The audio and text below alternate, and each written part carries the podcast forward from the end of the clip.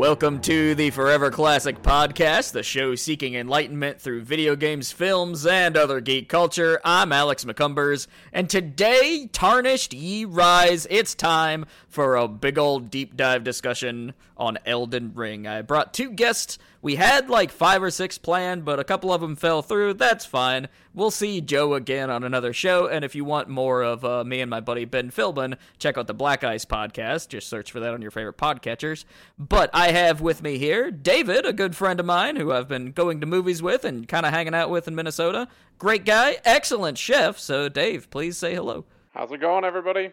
And then, of course, we've got Justin here from the Here's Johnny podcast, a horror show that is very worth your time, and who's also a writer in the video game journalistic space, and I believe has a new role. So, Justin, please say hello. Hello, everybody. Uh, it's nice to be here again. Actually, it's been a while since uh, the last. Oh my god, I can't. Uh, Fantasy Critic League last year, I believe. Yeah, I was trying to think of the last time Yeah, you were on, and that's it. me too. isn't That whole time I was thinking about it, but yeah, uh, yeah, it's been a long time. But uh, as you mentioned, yeah, I'm uh, one half of the Here's Johnny podcast. My other host, Larry, was on the Pokemon podcast. I'm not sure if that's Yes. it yet. Or okay, okay, Not yet, but I it will be. uh, okay, yes, it'll be out before this. So, and then yeah, I write for. Well, I do contributing writing for Forever Classics. Uh, I'm a semi full time reviews writer for a small Nintendo indie website, uh, NintendoLink.com, and then I am now a as of like last week, I'm a weekly editorial writer for uh, Dread XP. Dread XP is cool stuff. I've been following them since they started doing the like little indie collections on Steam. I haven't Yeah, played any of them, but I have like four of them. So, uh, fun, funny story.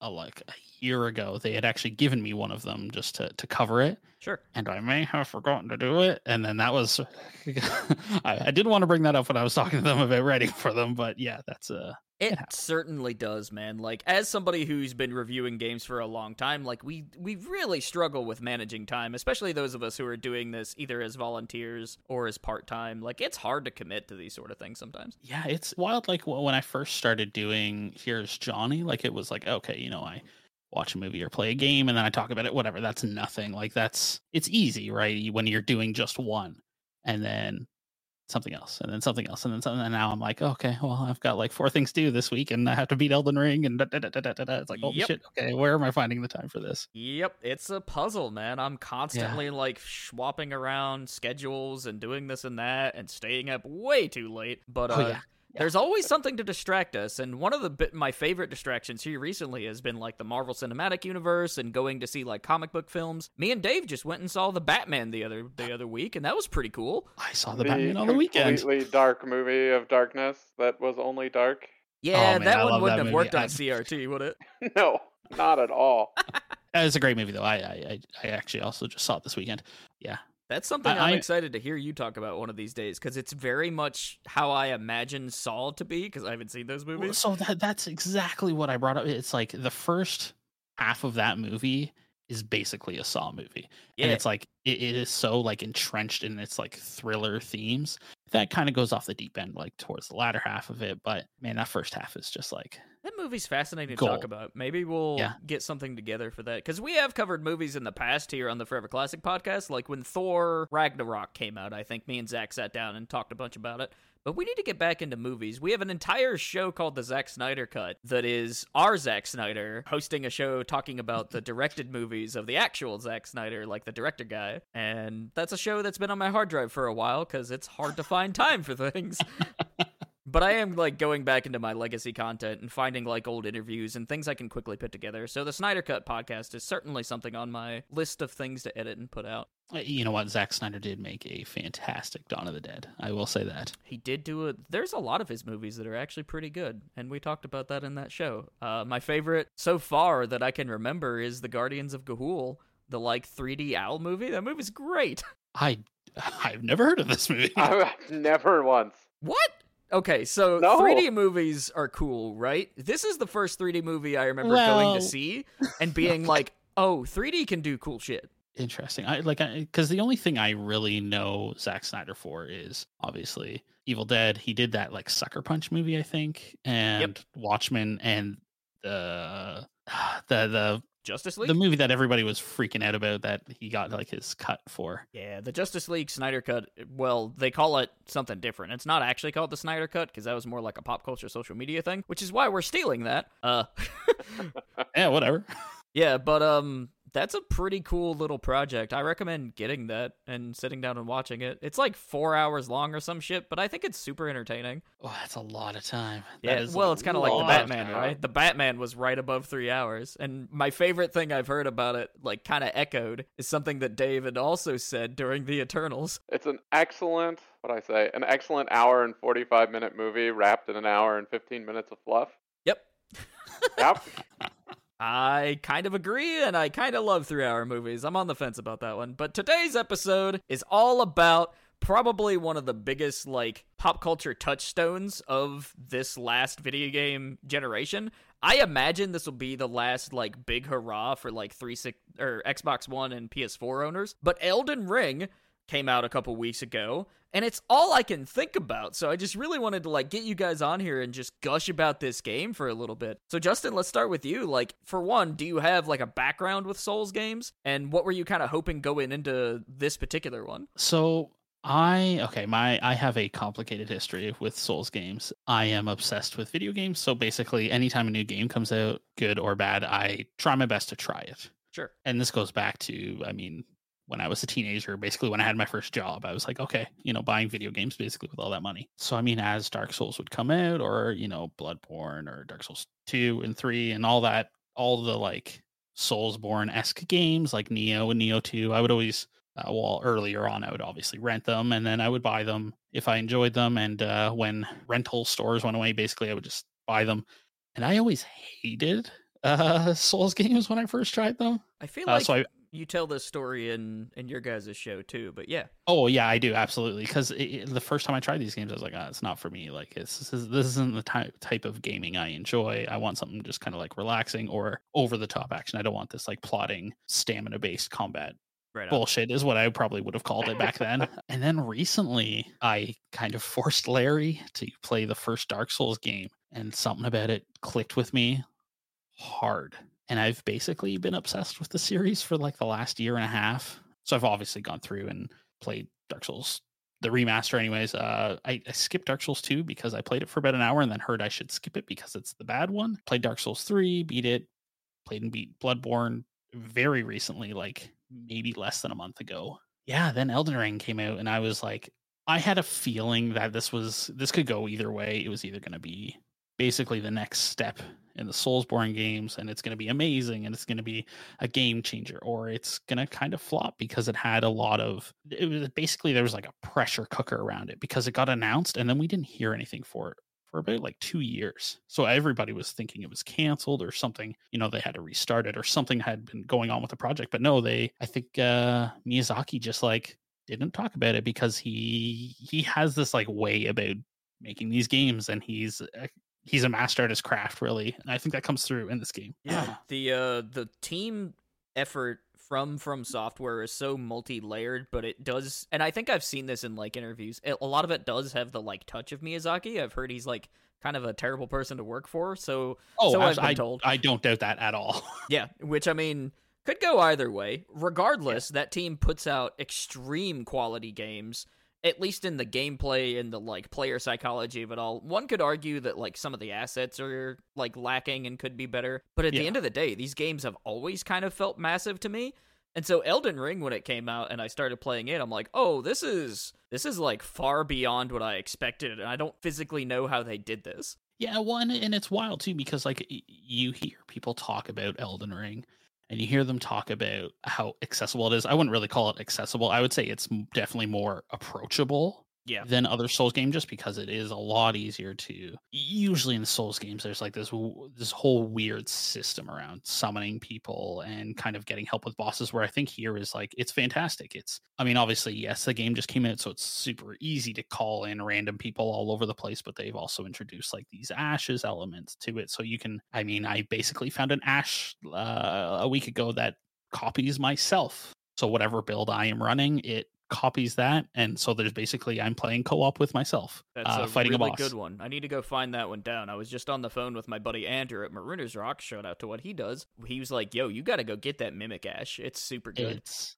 oh, it's so good. Like it's weird because it is attached to probably one of the easiest bosses. funny. Uh, it's like what's that? Sorry. I said funny. Yeah, it, it's weird because I mean I think this game puts a very big hurdle at the start of the game with its first boss, and then it just kind of goes, okay, if you can beat that first boss, you can beat the game. Now go enjoy yourself and have fun. Sure. And Dave, where did you kind of start with the Soul series? I was gonna say first, I get the sense that the game is kind of encouraging you to dig into exploration if you can't beat that boss. Oh, for sure. Is my Oh, my initial sense is that like, what if you just you know looked around a bit for the Souls games? I have been playing them ever since I think Demon Souls. Demon Souls, I enjoyed that game a lot. I don't recall a ton about it. I just remember when the original came out. I want to say there was some kind of ring that helped prevent poison. I got to the poison swamp and I probably rage quit that game. That's that's my strong suspicion is that that's what happened. And for some reason, glutton for punishment that I am, I immediately picked up Dark Souls when it launched. And that game and like the series in general has been kind of the opposite of what I hear a lot of other people talk about. They've never been very stressful games for me. Like they're hard, sure, but that plotting aspect to it, that just like really methodicalness has always been something that uh pulled me into those games and they kind of just they're a game where I can load it up and just zen out. I know that I'm just going to be in the moment, in the game, slowly learning and slowly just pushing my way forward. And I've done that in all of them except for I never played Sekiro, but all the Souls games and Bloodborne, I have that exact same relationship with, and they've just been astounding for that. I totally agree with that idea of like being in the moment with these games because I think the way they're designed, they really like demand attention. And I think that's something that the Souls like genre in general has done really well with kind of cap like capturing a similar feeling. Because I mean, this the the original games, Dark Souls, Demon Souls, Bloodborne, they've gone on to inspire like countless indies and other projects to the point that it's absurd. It's a whole genre. Um, here pretty soon we're gonna get Lies of P, which is a Pinocchio puppet esque kind of Bloodborne like from like this random indie studio, and it looks super cool. We got Mortal Shell we've talked about on the show, uh, even Hollow Knight, Echoes Souls. Like these games really are like a piece of pop culture that has gone far beyond what their original scope was. But so back in the day, I think this was high school. My friend Timmy was the only one who had a PS3. He used to play games with his dad, and so they would sit down and like do various exercises and stuff because he was like a wrestler and so he'd go out on the porch lift a little bit come back in they'd play some games and that was just kind of their thing right? But the big thing is they always played games on the hardest difficulty. So they were always kind of searching for like really tough games. And one day timmy stops me at my locker and he says hey i've got this game that's like nothing i've ever played. It's called demon's souls and it's like what if it was a, a like really meaningful Dungeons and Dragons dungeon delve, but it's hard as shit? And I'm like, oh, that sounds kind of annoying. Like, and and I didn't think much of it. But then Dark Souls came out, and it started becoming more and more synonymous with the way that I sit down and play games. Because I think I eventually picked up like a cracked copy on PC or something. And then after like spending some time with it, and having somebody like that was good at the game explain to me what all these different systems meant, I ended up picking up like every single release from software has done, including like the remasters and such. So I have like the PS3 copy of Dark Souls 2, which is very different from like the remastered version they did of the PS4 version. And Justin and I haven't played that one very much either, but what's funny is apparently there's a lot of Dark Souls 2 in Elden Ring. Yeah, I hear uh, people have basically called it Dark Souls 2 too. Makes sense. Yeah, i i- it's weird. I think you have to be kind of at you have to be in the right mindset to start a Souls game, but I think if you start it when you are in that mood or in the right mindset or whatever you want to call it, they just like they really click with you and I mean right now is a great time because Yes. there's four or five of them now, right? So uh, other than Elden Ring Right. that you can uh, so I know for a fact when I'm done Elden Ring, if I don't restart it right away, I'm probably just going to go play replay Dark Souls 1. I think I'll jump into Demon Souls on PS5 and try to make more progress on it. Oh, because that's a very That game- different feeling game. Even though it like echoes a lot of what made Demon Souls great, it's essentially like an interpretation by Bluepoint, the like American, I believe they're mostly American studio that's like down in Texas somewhere. And so that game just like feels slightly different in some ways in a really like cool, interesting way. And all of these games, I think, are, they all have strengths and weaknesses. But the main strength that I see is they they really like envision a world and then play around with like tropes and such to the point where things like will feel familiar. And so things like, oh, blunt damage does more to skeletons, or if I use holy on a zombie, it'll like do more damage to it, right? That's like just kind of ingrained into RPG mechanics. It's ever since like Dungeons and Dragons and Final Fantasy. And they'll play with that in a really cool, meaningful way in Dark Souls, where if you like hit one with a club, it'll shatter, but then it might rebuild. And so it's it's just a really cool like take on fantasy and and they did the same thing with uh like H.P. Lovecraft and Bram Stoker's kind of world and vibe with Bloodborne, and then they did some really cool samurai stuff with uh, Sekiro, which I've only played the beginning of, but I've seen a lot of it played, and it's just it's a wonderful studio. And Elden Ring kind of has this really wild, almost Nordic like sense to it. it. It's very European Nordic kind of thing. It's hard to explain sometimes in places, but it feels like all the cool things that From Software has been doing throughout their storied legacy of these games culminates in this one. Some of the performance could be better, but at the end of the day, the the vision behind this title is truly astounding. Man, so I, I- do have to ask that. So have you come have you come across like performance issues? Yes, I am on PS5 and I have come into pop in. I've jumped in the air and had the game freeze for a bit. My character just hovers and then he immediately dies. These are all things that can be ironed out, obviously. I've seen like monsters, especially the big lions with the the like sword paws. I've seen those Mhm. guys like go through staircases and shit. Oh wow, yeah. It, it's it's weird to me that like well, I shouldn't say weird. It's wild to me that like so.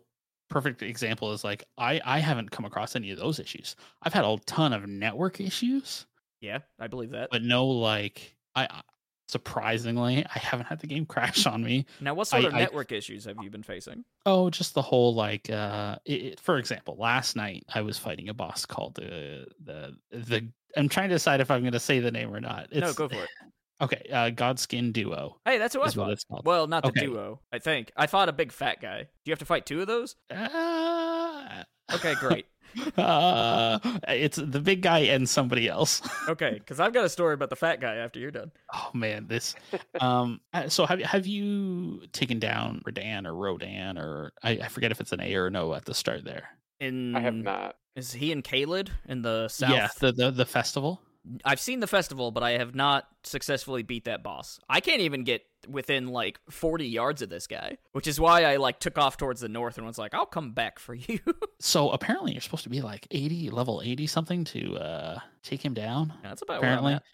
Uh yeah, I found a, a great cheese and did it at level 45. Hell yeah, dude! When these games like they don't play fair a lot of times. No, they they don't. They actually really do, don't. but it doesn't feel like they do. So I'm running around with the sword of Night and Flame, which is the like ultimate cheese weapon that's got two different. Oh, how is that? attacks. See, I, I'm actually running around with the moon Moonveil, Moonveil, Oh, which is like the yes. Yeah, yeah. Uh, sword Night and is Flame weird. is real good. So uh, that's like the the weapon art is like the the laser beam, basically, right? Yeah, it's got a it's got the same laser that you can get as a spell, and then it shoots this like really wide fire arc. I will say this spell on the sword at least will fuck you over.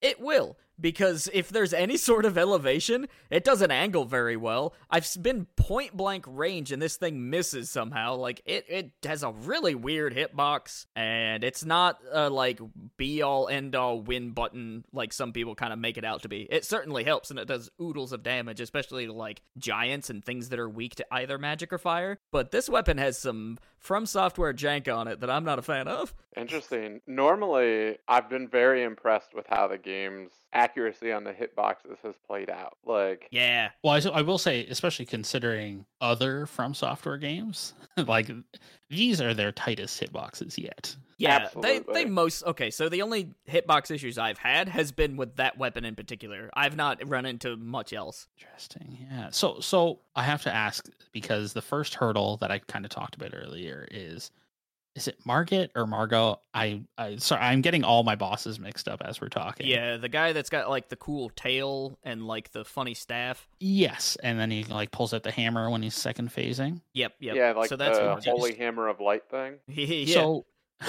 did did you guys happen to explore and find his shackle? no, but I knew it existed. I existed. did. Okay, so you you got it off patches, which was a very nice thing to see patches come back. I don't know about nice, but it's fun that he's there. I mean, he always fucks you over in all of these games, so it's like, okay, patches is here. All right, what's this guy gonna do to me now? Yeah, right. One of these days he's gonna show up and be like a like a super nice nun or something. No, nobody's gonna trust him. No, Yeah, nobody will Never trust once him. gonna happen. I would Although- laugh so hard. I will say I, I haven't seen a lot of people talk about it, so I don't know if it was just me. I, I guess you could say listening into things, but I do think I heard like an uh, like an ode to one of my favorite pieces of music in the front, of like the From series games. Really? Uh, okay. In here, there is a point where Alex, you are about to go to, oh, just Oh, cool. to kind of ba- basically.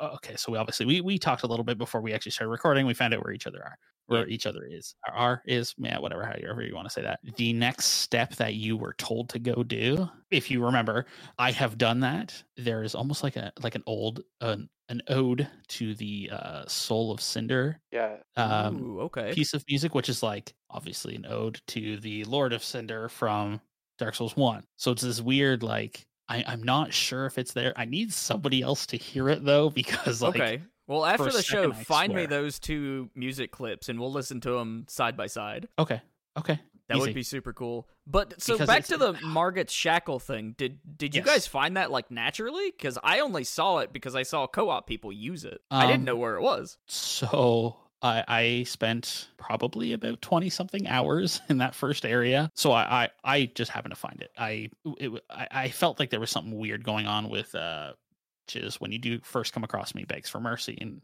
obviously you can kill him or don't kill him. I didn't kill him because I will uh, never kill NPCs in a Souls game if I'm given the choice because you never know. My rule then of thumb as well. This Right, game apparently right? allows you to like resurrect people. By the way, so if you see Oh, somebody yes, that the- you want the to kill, sin. there's a there's a way that you can reverse that. I've been told. I I believe it's at the big turtle. Yeah, I think Yes. so. I love Big Yeah. Poke Turtle, but go on.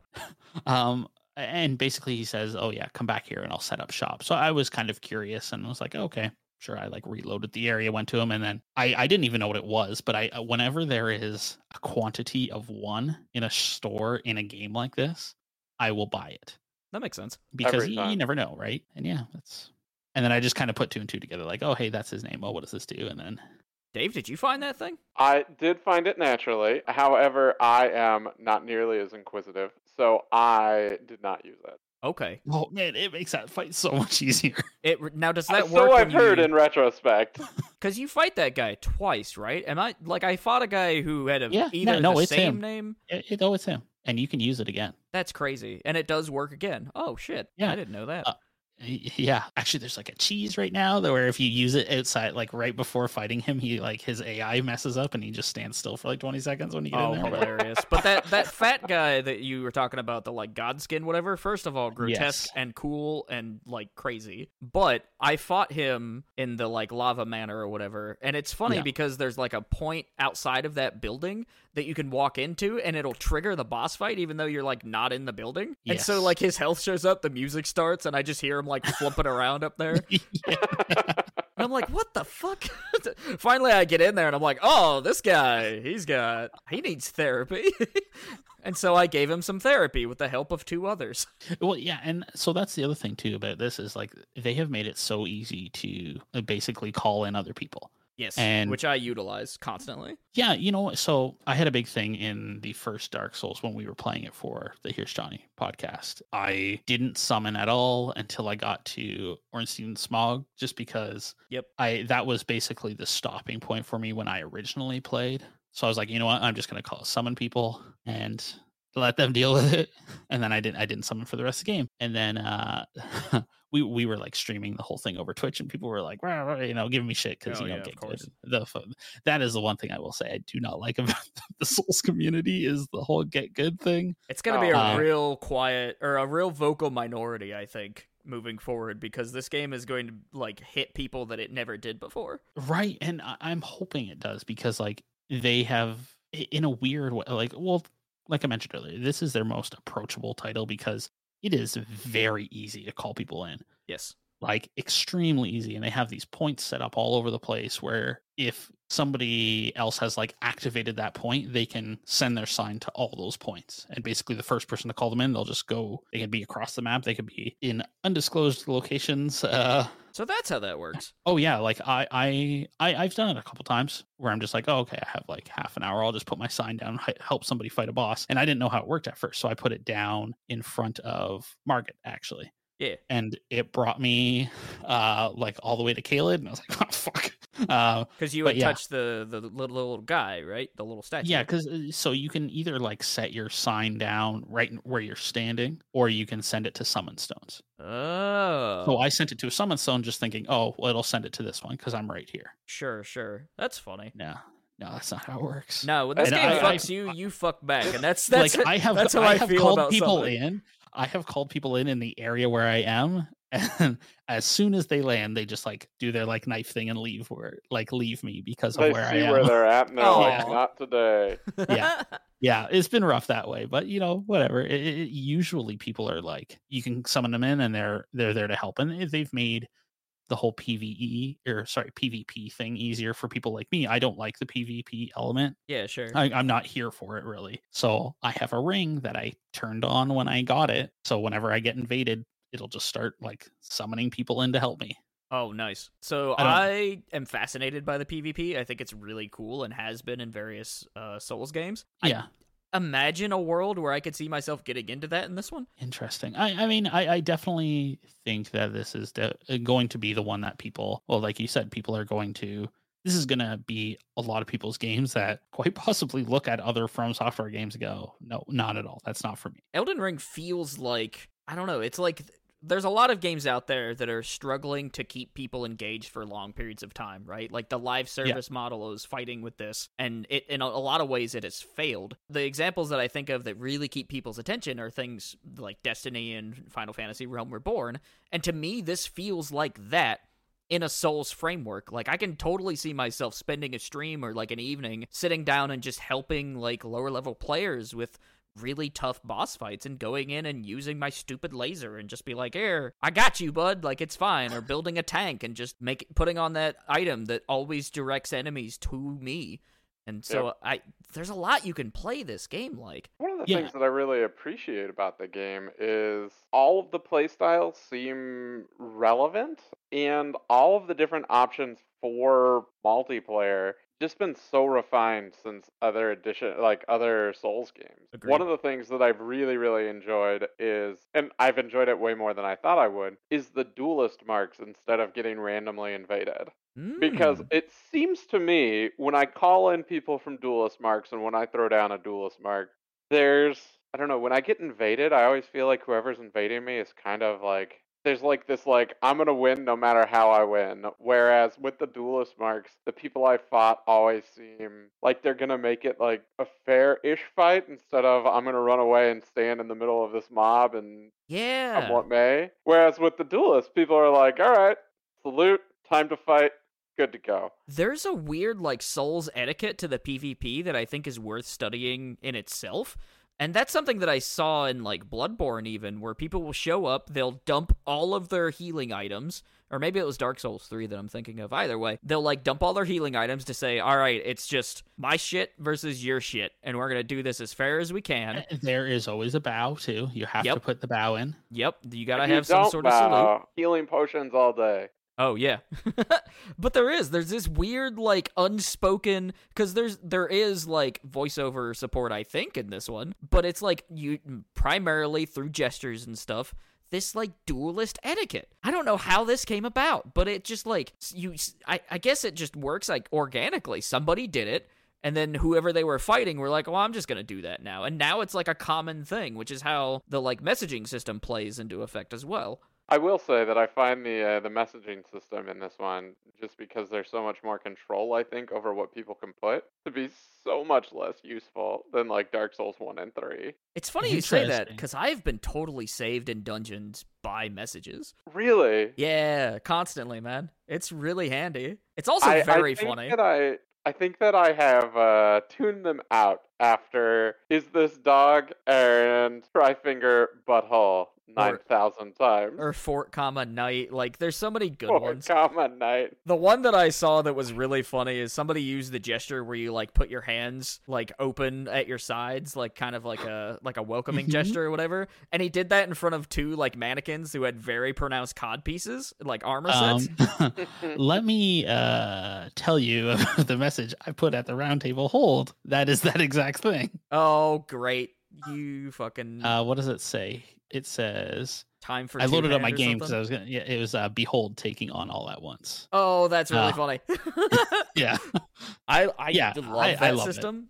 And it's it's so funny because it, it like calls for creativity and there's this like unspoken language almost that is developed over these games. Yeah. it, it's it's so weird to me that I mean the wording might be a little different, but there's always been like your try finger buttholes basically Oh, uh, sure. in Souls games, but it's like there is such like a cultural phenomenon going on with Elden Ring right now that like we are seeing people like play this that have I mean, have had no interest, right? Have had no interest in like from Soul or from software games before, and I'm actually curious to do you guys know anybody that like hasn't really had an interest in these style of games try elden ring and enjoy it Well, that's one of the reasons that we really wanted Joe here. Is Joe is one of the people who bounced off Souls games, not Bloodborne, but Souls games in general. But this one dumped like 20 hours in in the first like three days. Yeah, he uh he's always had a trouble with the idea of like specifically the checkpointing has kind of held him back, right? Because in most Souls games, and this is why this one I think is really catching on with people because it's far more forgiving. In between bosses, sometimes in Souls games, there's like 20 minutes of enemies, and you can either try Yeah. to run around them, which is fairly annoying,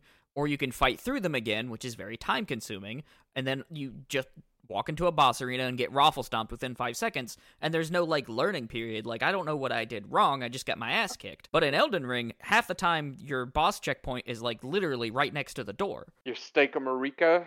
That's also For very handy. Yep. If there's not a grace, it'll let you like throw up a checkpoint. By the way, I got to the end of a very like crazy dungeon the other night and wound up staring down the barrel of two Crucible Knights with no grace down there. And uh, so I was just stuck at the Stake of Marika for a while and I like I tried my hardest, guys. I couldn't do it. I went and beat up the original Crucible Knight just to feel better. one of the things that uh I threw my head against the wall today for for quite some time was some boss called the Godskin Acolyte that is in the basement of a giant tower. Yep. And not doing super well. And when I decided I was done with this, I just equipped one of, I think it's the Erd Tree branch or whatever, let it kill me, and bounced out with my like 40,000 souls. And there's so many little systems like that that make this game so much more reasonable Mm-hmm. because every time that I've played, you know, a Souls game, it becomes this, all right, well, I'm going to have to beat this boss because at this point, I've thrown my head against this, my souls are in there, and if I don't do it right, I'm going to lose all of them. And now, like, the game gives me an out? Yes. For a lot and lot it of gives reasons. me an out whenever I want. Like, the open world aspect of it is just one giant out every time I run into something I can't beat. Yep. And that's how I've And been I- playing too. Like I've been very exploration heavy in this game. I basically ignore the runes or the souls equivalent and I Yeah. just like pick a direction and go. And any path like any bit of resistance I meet, if there's like two attempts on a boss and I'm not making any progress on it, I I do exactly what Dave's talking about is I just fucking leave, right? Like you can just fuck off. It's great. yeah it, it- it's weird that like i mean okay obviously a lot of people are are using the the breath of the wilds or well mainly just breath of the wild example It's a fairly Uh, apt comparison considering the release time windows of both those titles and their general structure. and, and their general fuck you-ness to the horizon series oh man Yeah, i, I feel bad about that game They're good games, but I know. I, I agree. They are good. They just they have. I mean, at this point, it's got to be like the worst luck in release dates. I forget who said it, but somebody was like, "Man, I can't wait to play the game that comes out a week after Horizon Three. That game's gonna be amazing." right. It was Oh, another good. journalist or circles. I don't remember who. Sorry, bud. Oh, that that that's good. um, but but it, it- I mean, it makes sense because obviously Breath of the Wild was built on this like explore. You know, basically, Yes. if you don't like to explore, you are not going to like Breath of the Wild. And I, I I agree. I think the same goes for Elden Ring because all of its systems like weirdly work incredibly well in like an open world game because like you said, if you come across something you don't like, okay, go the other way, go a different way. Go you can literally go around bosses if you want to. Yes. Yeah. You can Like, skip whole been- sections. Like you can go completely around Stormveil and not even bother with that. Exactly. Like, and they've made it possible. And I think it's probably the smartest decision they've ever made is to take this like Souls infrastructure and merge it into an open world. And I think they did great because I mean, yes, you still have it, it's still got like its base. You know, the combat still kind of feels the same. I mean, it's I I do think it's a lot faster. And I will say, not having a, a, a like a weapon degradation system is amazing. Yeah. It's Yeah. made goodness. katanas useful for the first time. Woohoo! I forgot that was Yeah. a system in those games. Oh, oh yeah, and and that's why like throughout the rest of the the Soul series, I didn't use katanas because they were yeah they were incredibly powerful, but they broke so easy. Huh. And then because they don't in this game, I'm like I'm over here dual wielding katanas, like you know, fuck it, whatever. I'm ha- I'm just having fun with it. Yeah. And it, they've balanced. Well, okay, maybe balance is the wrong word, but they whatever in such a way that like any build works really. I mean obviously there's some that aren't going to work just because they you know you can't go dual wielding shields and expect to get although give it a What's week and funny is Torches, I just saw a video that talks about the viability of dual wielding great shields, but go on.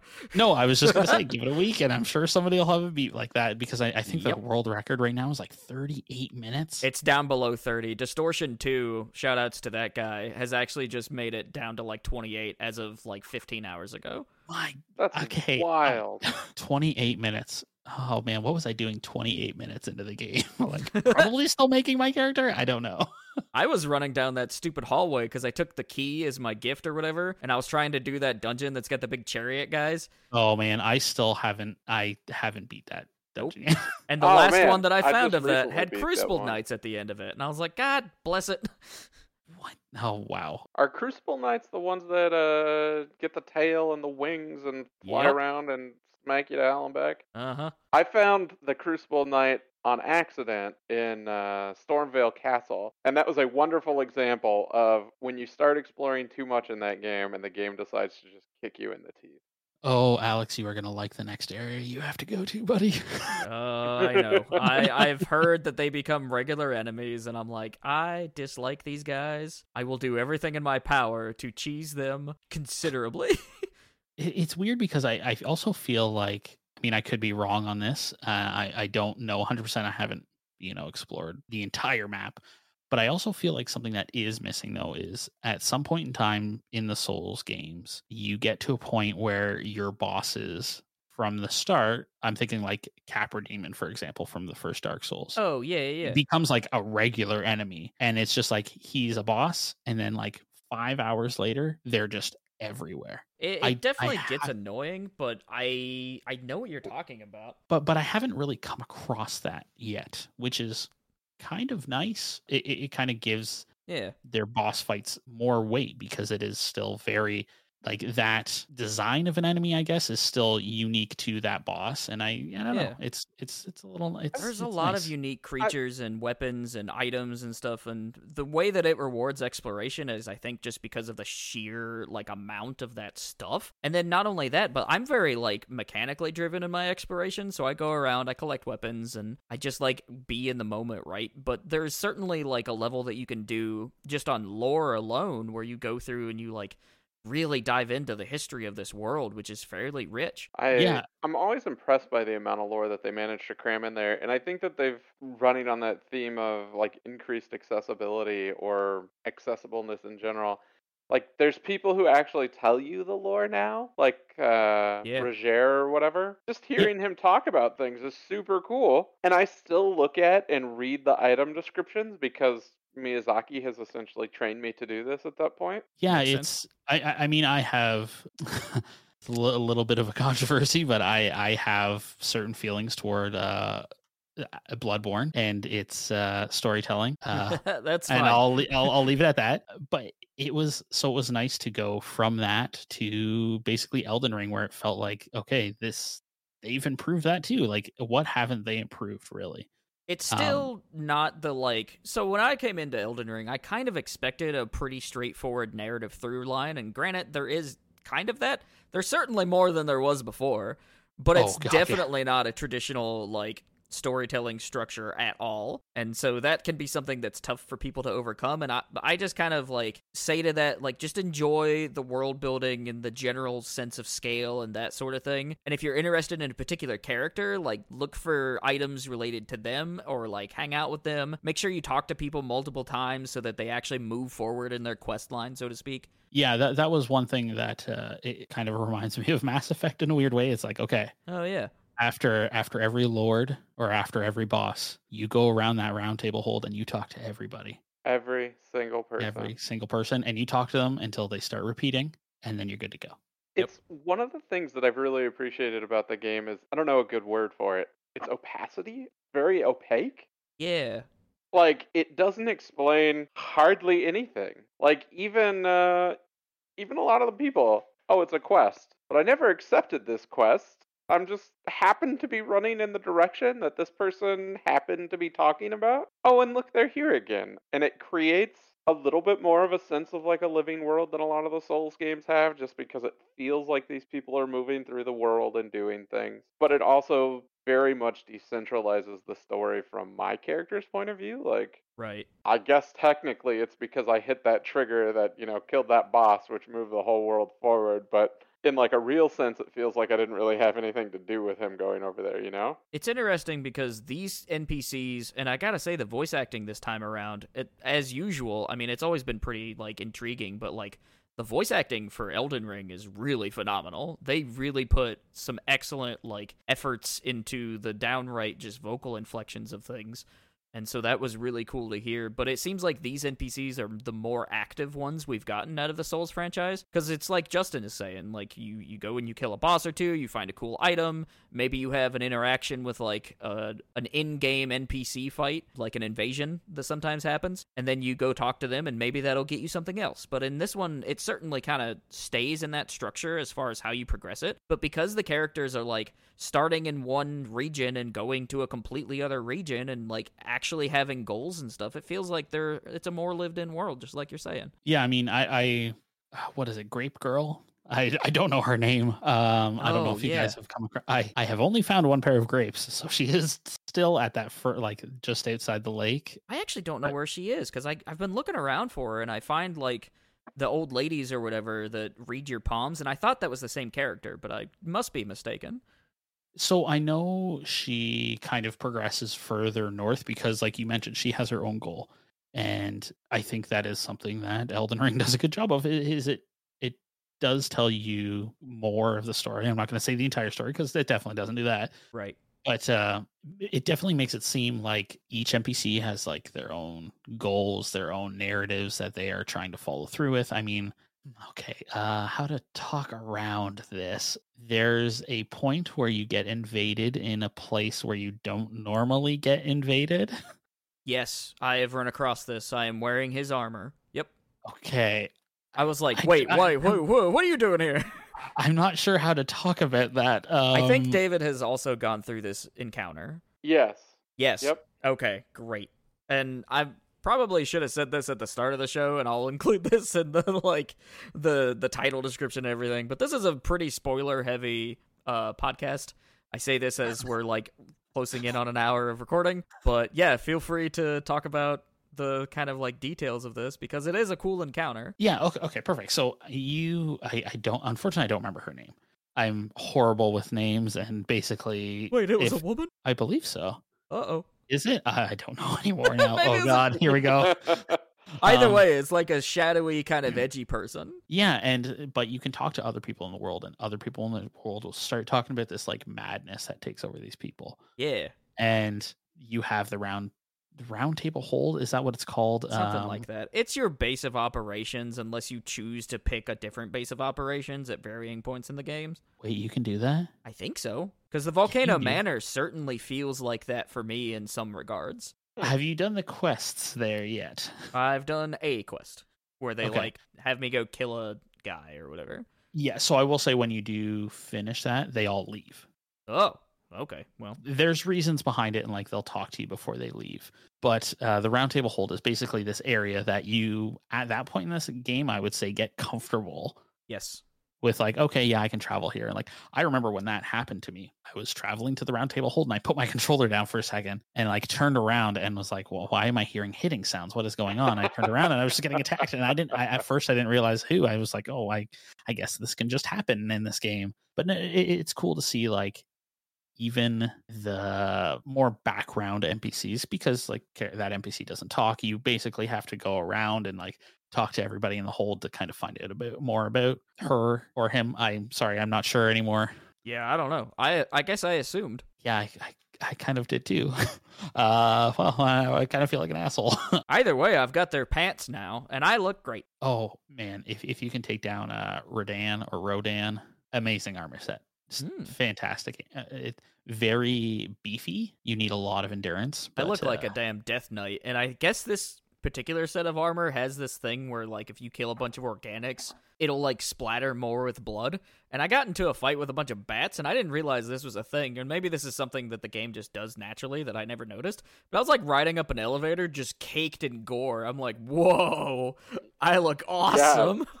Whoa, does, uh, is that just that armor? Because I don't. Maybe. I don't No, I'm running around with with a different set of armor right now, and I realize that all of the things that trail behind me, like my half cape or whatever, frequently just get absolutely coated in blood. Cool. cool. I like that. That's it's like the nice little additions there. That There's so You know, many just- fun little details. Uh, let's Oh, talk God. real quick about who your guys' favorite NPC is, because I don't know if I have one, but I have some really cool ones. Hmm. Okay. Huh. I have to look up their name. you can also just refer to them as that guy who looks like this, or that person, or this creature. Like that's totally fine. so hmm, I'll let you guys go first because I'm gonna look up their name. I guess my Yeah, MVP it, Alex. I'm thinking character. about it. My MVP character is two things aside from NPCs. I just want to shout out these two little these two little guys. Uh sheep in this game was one of the first things I saw, and when they like tucked and rolled like a little Sonic the Hedgehog, I laughed so hard. I was like, I love these sheep. Protect the sheep at all costs. And then I got headbutted by one, and I'm like, wait a minute, rude. yeah, they, 1st of all, turn on you. the other characters that I really like are the turtles. I am a turtle turtle support bro. Consider me an lord of turtles because I like found a cave that was just full of turtles. There was like 30 of these guys. Tortoises, I guess I should say. They're big guys. And like in there there was a chest that gave me a talisman that like increases my stamina recovery and I found it really early on. I'm like this is great. And then at some point I picked up a turtle shell shield. And so for most of the game I've been running around looking like a ninja turtle, which is great. Hell yeah. love that. And apparently that's something that people have like gathered together and started creating builds around like having that shell on their back and i think it's amazing. And uh pope turtle. So there's like a bunch of stuff about turtles in this game and turtles are great. But my favorite npc might be uh, like either Blaidd or millicent. And Blaidd or blad or blood or whatever his name is. He's like the big wolf guy with the great sword and the loading screens. Oh, okay, yeah, he's at the uh the festival. Yeah, he's really cool. And it like okay, so the Dark Souls universe is very much inspired by Berserk, and I highly recommend Yeah. you check that out personally, Justin, as like even a horror, like a dark fantasy horror section of the podcast, because there is some like really fucked up things in Berserk. It's it's a crazy, crazy read. I, I've got friends who are like real, like really into Berserk, and I've just always kind of like brushed off their recommendations of it. But maybe I should actually. I can send you a video that's like why you should watch Berserk. That's this really excellent video essay by Super Eyepatch Wolf And that might change your mind because he really dives into what makes that special. But so Yeah. Berserk influence has been all over Souls since the original Dark Souls and maybe even Demon Souls. And so Blaidd really feels like a Berserk character, if not the main character. And as soon as I saw him, I'm like, ooh, I want to be you. But the way I found him was really funny because I was like walking through that temple and I just hear, "Arr!" and I'm like, that's a guy. That's not an animal. That's a that's just a dude. And I like looked around and got the snap whatever, and so I summoned him and he showed up and I did a little quest with him and we went and killed a guy and I was like, this is really neat. Like it was the first NPC I remember being like, oh, I actually want to do your quests. Like how do I move your story forward? I still don't know a lot about him, but I think he's really cool. And then Millicent is a, a lady you come across who's like infected with rot, and you can actually like heal her. And she loses her arm, and you have to like go find a prosthetic for her. And she's a swordsman, and so you eventually like fight by her side, and she's just really cool. I really like Millicent. I hope that's her name. Um, Millicent. I'm I'm looking at a list right here. Do you remember what she looks like? Well, she's a lady. she's Yeah, got red hair, I think, and a prosthetic arm. okay, yeah, a woman stricken with scarlet rot. Yeah, she's really cool. Highly recommend that quest series. Oh, and uh the lady who comes and helps you with um the uh the like Grace, the one that shows up that's like your guide. She's like the doll basically. Yes. Um. Oh my. I love yeah, her. I- She's gorgeous and just everything she says I'm like, "Oh yeah, keep go on. Keep talking. Tell me the stories of this world." for myself, I I have to say, uh, I hope this isn't spoiling too much, but uh, uh Renna, I believe is her Oh, name. the witch? Yes. I mean, you see her when you get the spirit bell. Okay, yeah, that's fair. You do a lot more with her. Yep. I was very Um, hesitant to do that quest line because it like takes you in a different direction, but I've been told it's one of the coolest ways to is. like go through the game. It absolutely is. I, I it's just it's nice to kind of get more of that because we do, you know, it's it, it's a way that from software is basically like giving you like okay yes here is this witch at the start to like do weird stuff or you know kind of like give you i think she gives you torrent? Is that who is that No, she gives you the ability to summon ashes. okay right, right, Torrent's right. the one that I mentioned, the the woman that meets you in the Grace. Okay, right. Yes, yes, yes. And then eventually you see her again, and it's like, oh, weird. Okay, I thought you said you were going away, and then And people talk like, about Ranni the Witch, like there's references to her like being cast out of the academy and stuff.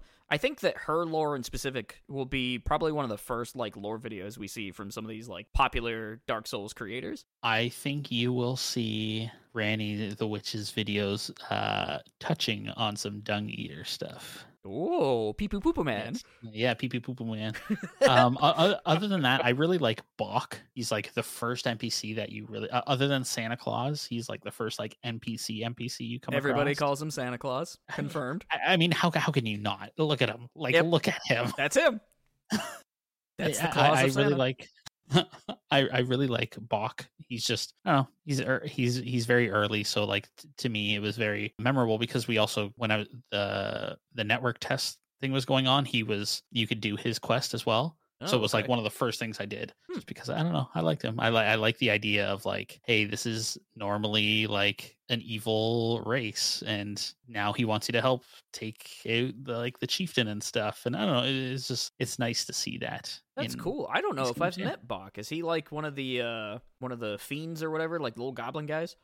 He's Yes. a demi-human or whatever they're called. Oh, was that the Yeah. rat boy you were talking about, David? Yeah, Rat Boy. Yeah. okay. I've like, not met rat boy. You ha- oh I have Yes, the ability you- to mend clothes though. oh yeah, you, you can get stuff to. uh But he'll do it for free, and he'll become very offended when you do it yourself, which is one of my Yeah. favorite things yeah, about him. he gets That's really funny. offended. Yeah, I remember like listening to David's stream, and he's like, "Well, Bush is talking to me, and now there's a rat boy," and I'm like, "I love this game." and it's wild. Like it is the amount of times I have just been like amazed at what I have seen in this game is wild. Like I don't remember the last time a game's done that. Yep. And I, I- I think the the the way I've heard it best put is there's a way there's a certain point in Fallout Three where you come out of the vault yes, and it's like this whole huge awe-inspiring moment. Yep. This game has like six of those moments, like Yeah, exactly like that. Yeah, every Yeah. time I come into a vista that looks out across something and I like see a castle, I'm like, "Whoa, this is incredible!" And they stick that giant erd tree right in the middle, so you always kind of generally know where you are without opening up your map. Yeah. Brilliant. it's nice too because again you can you see something in this world and you're like, oh, I want to go to that. And really, maybe not exactly, but for the most part, this is like the first time you can actually do that, right? Like you Yeah. see that tree and you really could go to it at the start of the game if you wanted to. And there are If you, funny like- ways to get place. Like you mentioned Ranni. I think the area I was trying to get into yesterday is actually locked behind her quest line. Oh, um, probably fighting uh Rad Radin or Radahn. I I'm sorry, I don't remember how his I think his name is. Radahn. He's one of Yeah, the funniest bosses, by the way, and I'll just leave that on the table. he's like you know what his mechanic is also probably one of the most interesting like i i basically that uh, i'm just gonna spoil it whatever that whole boss fight is based around like you having to summon npcs yeah, yeah, because you Um, basically toss a bunch of them at him, and it's really cool. yeah and, and I, I and it's like all about like horseback battling and i mean we haven't really seen that before and i actually just found out yesterday when i was talking to larry that you can summon uh, other people. Oh, because because usually when you summon other people around those uh those like teleport gates they stop working Right. but apparently that in that one it's the only one in the game that you can just like summon people and it'll stay working now can you summon people and NPCs? Because usually you can do one or the other, or at least you're limited to like two characters. um i'm not a hundred percent sure to be honest with Yeah. you um Also, I've been told to go back over the Radahn area when you get a chance because I feel like there's an optional area tucked away in that spot. yes there is it's like a dungeon basically it is a it's uh basically people are using it to farm for runes like afk Nice. Okay. There So- we go. I feel like the whole game is essentially optional. Like I have done so little of the actual quest. Yeah, me too. Like you've done more than I have, I think, but I'm just over here doing whatever I want, and I think that's one of the big strengths of the game. but who's your favorite NPC? I have two, and I think that they both kind of highlight the opposite ends of the spectrum. So, my absolute favorite character, because I think he's ridiculous, is Iron Fist Alexander, I was Oh, hoping somebody would mention him. He's so funny. the giant pot of I want to go fight things, and you're like, all right, buddy, come fight things with me. And And he was introduced through E3's stage. Like they had a guy dressed up on them, and one of the stu- I think it might even been Miyazaki. But on stage, he's like, "Oh, say hello to my little pot friend." man they are they are so wild and i love them for it and I, I I like the weird lore around like the pot people in general. oh, I don't know any of it. because apparently they just really like to fight is what i'm gathering from him you know he wants to go there and he wants to have the big fight at the uh the festival and then there's also like a giant pot later yeah, on Yeah, like one of the arenas, which I've never gotten to any of the arenas. People are saying that it might be a DLC thing. so you get to him the giant pot and there's just npc summoning symbols to fight and try to kill and. So, like, there's this whole mythos in my head, at least, built up about these pot people that they just, you know, really, really enjoy fighting and the thrill of battle, even though they're weirdly breakable pot people. That's super fun. I, I felt bad when I first came across them as like just like the the enemy type of the pot people, where they were aggressive Yeah. And you Uh, break them and they shatter, and there's just, into into a bunch of goo, basically. Yeah. yep, little ceramic pieces, and then their, you know, fleshy inside bits fly everywhere. And They're Oh, almost it like was- snails. And we meet snails. Well, snailks, but we do meet snails. yeah, um, we do. And then I think the next NPC that I really, really was. I, I guess I like the quest line more than I like the NPC because kind of a quick one off NPC. We don't see him very much. Is part of a quest line down in the Weeping Peninsula. I can't remember his exact name. Is it um, Edgar, maybe? Sounds right. Hmm.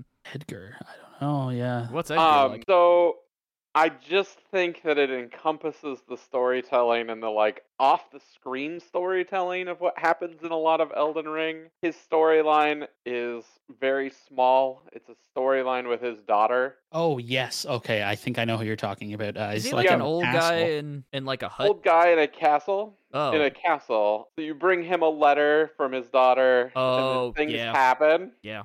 I remember this one. But then after those things happen, you run into him later and he has a brand new title and he's invading your world and trying to kill you. And I'm I'm not sure what happened to this man after I last saw him, but Well, clearly Edgar has seen some shit. Huh. Well, I know if you talk to him after you find re-find his daughter. Yeah. Uh, Yep. he's he's basically like, oh, I've yeah, I'm gonna hunt this person down and kill them, but I had already killed them at that point in time. So maybe he just roamed the world like angry and sorrowful, and that's how he ended up meeting face to face with you. Yeah, there's a lot of stuff like that. And and so I I think that those two characters really embody to me like some of the weird storytelling that's just kind of like built up in this game. Mhm. yeah, And it also kind of highlights to me like everybody says all Souls games are so dark, but look at the pot people. There are pot people into the into the story. Miyazaki clearly throws things in these games that are just ridiculous. There's a particular set of humor in this. I mean, there's a character named the Dung Eater, for God's sakes. And have you seen those snake Right. guys that like stretch, but they're like stubby looking when you first meet them? yes, uh, you are going to find one soon. They're and he- they- hilarious. They might be the other part of the uh, duo. Oh, funny. Well, apparently there's Yes. an NPC one too. I think you can talk to. I, f- Yes. I got one of their swords. Like I killed one and it gave me a magma sword. And little things like that, I think, make these games infinitely replayable just in general. Because some of the like drops are really cool and meaningful, and so it's just fascinating to like discover something. Right? I think the sense of discovery in Elden Ring is a greater feeling than I have ever felt in any video game ever, and that's that's a big statement because I've played a lot of video games, guys. Like a, truly a lar- large amount. Yeah, it's like you had said. I I don't know if we were recording at this point in time, but uh, this is one of those games that you go, okay, just just a couple more minutes, and then I'll put it down for the night. And then it's like three hours later, and you're like, fuck, I gotta wake up. Like Yep. it's got like a hold on like the whole gaming space, like the whole of of the gaming space right now, and like people can't let go. I feel so bad for anybody trying to market their game right now because so many players are just enraptured in this world, Yes, and I don't see myself leaving anytime soon. One of my favorite memes kind of pulls me into that that idea of just being enraptured in it. It's uh it's a stupid meme, but it still gets me. It's so something stupid like uh, beating my head against a boss for five hours in Elden Ring, and then the uh, the meme under it is "fuck you, I'll see you tomorrow." Oh, yep. It's uh, and like Yep. that's uh, that's exactly that's a really good meme because that's that's how I feel about it. And, like a- and I a never get feeling. frustrated. Like I No. had a a buddy of mine was watching me play a couple days ago, and I was really struggling with some super easy boss. Uh, it was just one of the like random world bosses. It might have been the two pumpkin heads in a little tiny space. Oh yeah, yeah. And I really should not have struggled with that fight as much as I did. And I was just cracking up because I was slowly making progress. And every time I died, I just felt like I had made some kind of error. And it just wasn't frustrating because it was a learning experience. And when I came back to it, I'd internalized a lot of that. And the payoff was really excellent.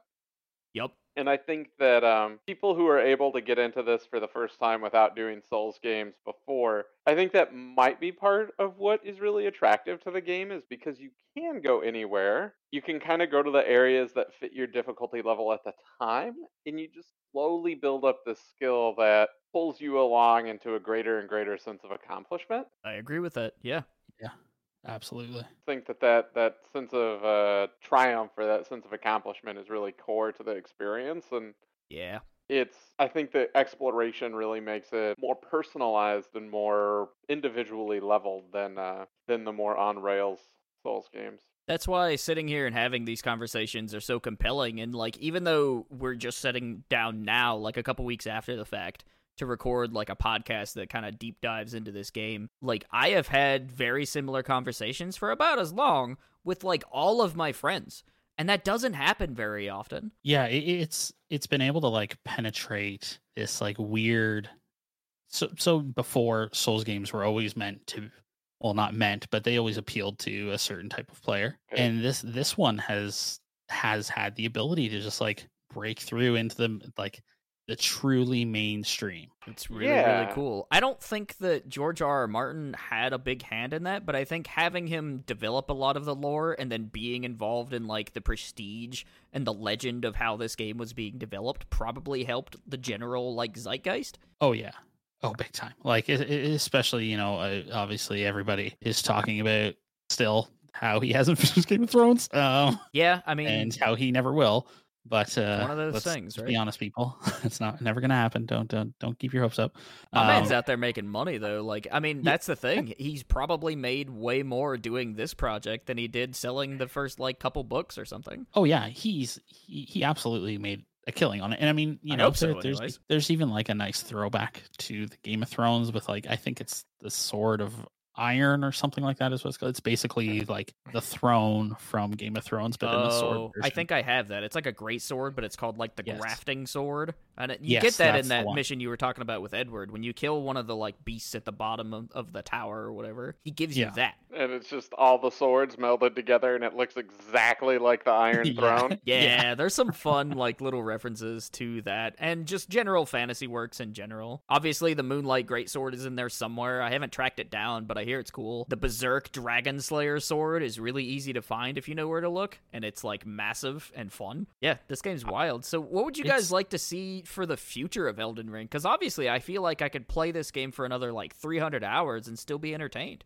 That's that's a tough question. Um, hopefully for it to come out in a time when there's no other video games that I need to be playing. I, I don't know because man, I mean, obviously, those arenas opening up for PvP DLC is probably what we're gonna get first. But I feel like they could just take like a continent or something and design like a couple new regions, or like a pocket dimension, or like take us into like a Bloodborne style like nightmare. There's all these different ways where you can just basically create a new area to explore and I think that would be just as compelling. But honestly, I would like to see Martin release like either a novel that takes place in the history of this world or mm-hmm. release like the lore bible into in some respect for the general public to read and so i'm really looking forward to any of the like supplementary releases whether that's an art book or like an official strategy guide or like like i said some sort of like novel or something i think would be really cool I, I, think I, an know that. art book would be really neat of this game. yeah Yeah, oh yeah, it would it it would be absolutely massive. But yeah, no, definitely I, want I some agree. elden ring art for my wall like a bloodborne dark souls elden ring steel plate oh that's the shit be amazing. Uh, s- I'd uh, get that in a heartbeat. yeah right Uh, quickly to double back to the other continent idea. yeah You you have you guys been um Yes. okay to the underground? oh yeah yeah yeah Isn't that wild? That was one of the first things I found. I was completely flabbergasted because that first elevator that you find in the main starting area, like it goes on for a long time, and I'm like, oh, it must be a really big loading screen or something. And then I'm like, no, it's actually that deep.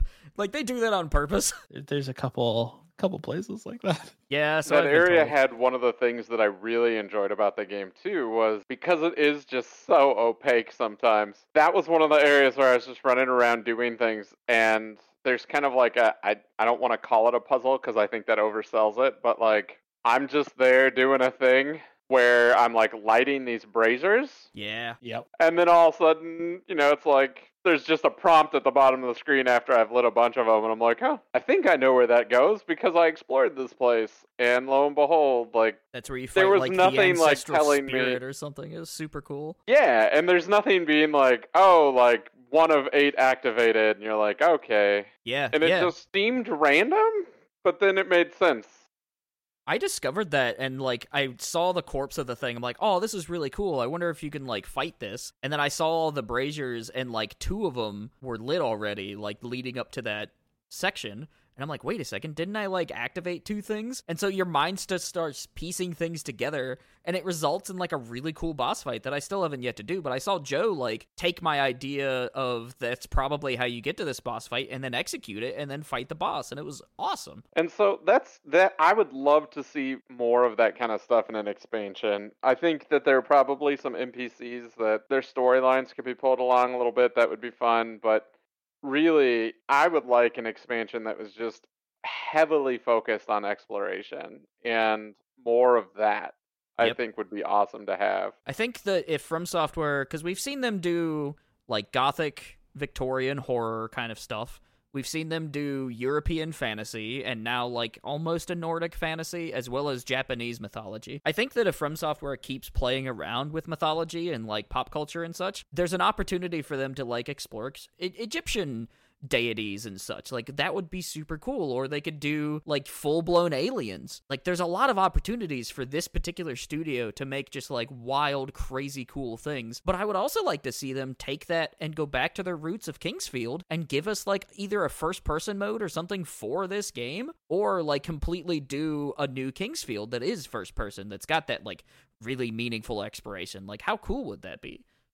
That'd be super cool. Or another Amazing. Armored Core. Like I want more from this studio, and I want just like anything they're willing to put out. I've Them's the rumors, right? Core. Yeah, that's what people say is they are doing another Armored Core, but you know how rumors go in the video game industry. You know, Silent Hill is coming like next week or something like that, right? Yeah, Maybe and Silent has Hill been for like twelve years.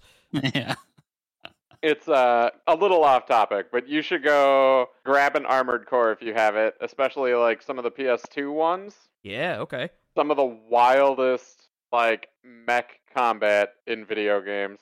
It's really plotting and I think it tries to be hyper realistic. And I don't think Miyazaki even worked at FromSoft at the time, so it doesn't have any of his touch on it. Mm, Yeah, because I think it was was Dark Soul or Demon Souls like his first game that he worked on, right? That's how I understand the story went. Is like He was like given it because they thought it was going to fail already or something like that, and he like Yeah. completely changed it And around. he Yeah, completely retooled it, yeah. That's that's the narrative I've heard. I would love to sit down and read a book that really dives into like the history of these games and I collect a lot of video game books that do just that and I hope that there's a Dark Souls one out there. There's bound to be. My understanding of him is a, uh, like the studio itself is that he's so involved that that's one of the big reasons that they don't really make multiple games at once. Makes sense. Yeah. I I think I remember him saying in an interview something along the lines of like he like the world is so curated in these games that he will get into the point of like well I think that the slope on that hill is wrong like you should go back in there and edit it some and like just like really your biggest micromanager yeah. Again, I wouldn't be surprised to find out he's And he's not- the CEO, so like Yeah. he's sitting there, CEO managing you, like three levels above who should be really talking to Oh, you. You know? There is definitely a possibility and a high likelihood that a lot of these games were developed with like really ridiculous crunch culture, which is something we've preached against the need for, and a lot of studios have been actively fighting against. We have pushed for unions and such. So I fully want to acknowledge that a lot of these games that were like so infatuated with very well could be made off like the blood, sweat, and tears of people who have really put a lot of like sacrifice into it. Oh yeah, I mean you I don't know I if you saw like the Glassdoor rating image basically that was going around about from software I did. uh, last week. Oh yeah. I, I'm assuming what Glassdoor is. Yeah, it's like, the- a Yeah. quote unquote transparent way for people to complain about their jobs. yeah, it's got really bad ratings. I'll leave it at that. Um I'll I'll see if I can find it and I'll send it to you, but Wouldn't surprise me. And I'm Yeah. like, the more I learn about the video game industry, the more I'm like, well, there's more toxic and disgusting behavior. Uh, that sucks. I hate that. like, Yep. which is why I tend to like I really avoid covering and talking about and playing and like quote unquote celebrating many of the games that like a lot of just regular people actively play and love. So Yeah. like I I totally get it, but I just hope that a lot of these studios will start to embrace healthier work cultures. Good luck. That's the dream. Yeah, that's the Yeah, dream. But I hope so. Regardless, Elden Ring good. Uh I think if people really like enjoy this talk and would like to see another episode of Elden Ring or Dark Souls coverage or a particular feature or something. I've actually got a couple feature like article ideas in the works that I think will be really cool and might even turn into videos or something. But if you basically like what's going on here and want more of this type of content, let us know. And that's something that you could even like pitch to Justin too or if you want to see Dave stream on Twitch rather than just in Discord, like let us know because I think that there's a lot sounds of like potential. blasphemy. I, I don't know how to Yeah, do I any of mean- that nonsense. it's the same thing you're doing. Just you click a different button. I, I can't learn new buttons. That's not what this is about. Me and Joe would even come up and set it up for you. But regardless, I mean, if people wanted to get a hold of you, Dave, on the internet, is that something you want to share, or do you want to plug something in specifics? Uh, no, I don't actually really have a good way for people to get a hold of me on the internet. So, uh, Plug Yeah. something you like on the internet, then. Thanks for putting me on the spot. What do I like on the internet? I, I, Recommend us a creator pretend- or another cool game or a sweet book or something. ooh, I know that it's completely out of like what I've been playing and what we've been talking about, but my other love is stupid survival games. Okay, yeah, like The Forest and uh, Rust and such. And my recent one has been it's an old one, but I mean, still an alpha as every single survival game is, right? Project Zomboid has been Oh really my god! Somebody else who plays that game. Ah, it's so good. And like It's- their team is tiny and the game is actually awful maybe, but I also love it. I'm not sure where I actually lie on Well, it, but so it's weird. The first time I saw it, I was like, "Oh, it's like a zombie game, but in The Sims." That's what I thought when I saw it. So I was like, first "All time. right, cool. Why not?" That's like Yeah. popular with kids, I think. Like that's that's another one of those games I hear like middle school people say in the same breath as like Roblox or Fortnite. really? yeah, like there's this Oh, weird man. like revival of Project Zomboid because I think some TikTokers or something play it. Somebody bought it for me. I was not even on my radar. Somebody bought it for me, and since then, it's been a game that I've been super engrossed in, and it actually hits one of the same things about like in this game. I feel super accomplished in Elden Ring. Uh, I feel super accomplished when I do things, and Project Zomboid has getting infected and losing your character, and so I feel the same way in that. I, it gives me a sense of accomplishment when I succeed at what I'm doing. That's cool. man. And it's something I enjoy in games in general. And they're a small-ish indie team, and so I think that's really neat. Hell yeah! So Project Zomboid again, if people want to check that out. Justin, let's uh let's talk about where we can find you and Oh, maybe one more thing that you want to plug. Uh, which one are you talking about? I mean, just uh, just like something cool that you're into aside from Elden Ring. I oh, guess. okay. Uh, yeah. So obviously, uh, well, maybe not obviously, but uh, yeah, you can find me uh, writing weekly content on DreadXP or releasing weekly podcasts over at the Here's Johnny podcast. I do contributing writing for Forever Classics. I just had a Ghostwire Tokyo preview come out. Yeah, I don't we know when this is coming that, out, but you do like send out the preview is already available. Like Okay. that's on the do, you know, website. do you know when this is coming out? What the? Oh, this Like episode the- probably at least a week from now. Either way, by 20 then after the 21st? We can schedule it after the 21st if you want to talk. Okay, because yeah, because I, I just got an email that I actually have to forward to you. Uh, but Okay, yes, cool. and I, I will have a review of uh, Ghostwire Tokyo yeah, uh, as of the twenty first. yeah, you do contribute uh, to us when uh whenever the moment arises. Because basically, whenever you like started doing games, uh, you kind of came to me and was like, "Is there any way I can like?"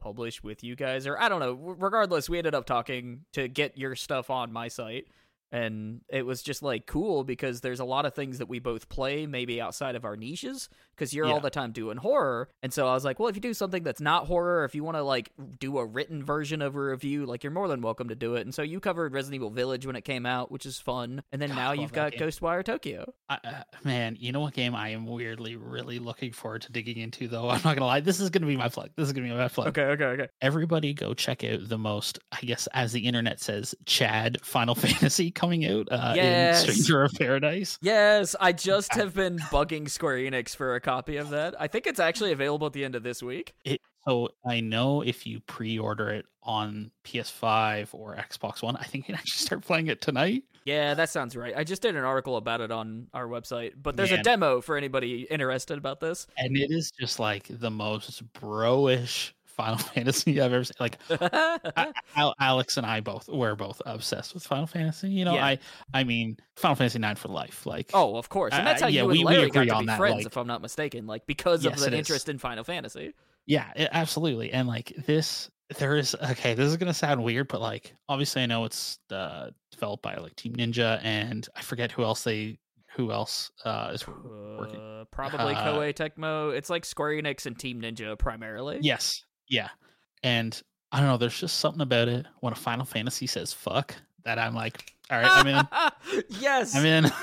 And like, so I've seen a couple of cut cutscenes where like the boss, you know, the the like evil guy is going on like his long tirade, and the main character Jack just like interrupts him and is like, "I don't give a fuck," and will attack him. And like That's something amazing. about like he like embodies the player, and I don't know. I'm just I don't care if it sucks. I That's haven't read kinda any reviews. Yeah, that's kind of like Asura's. Wrath. There's a button where you can interrupt like bosses, Oh so they'll like God. be these big monologues, and you can just punch them.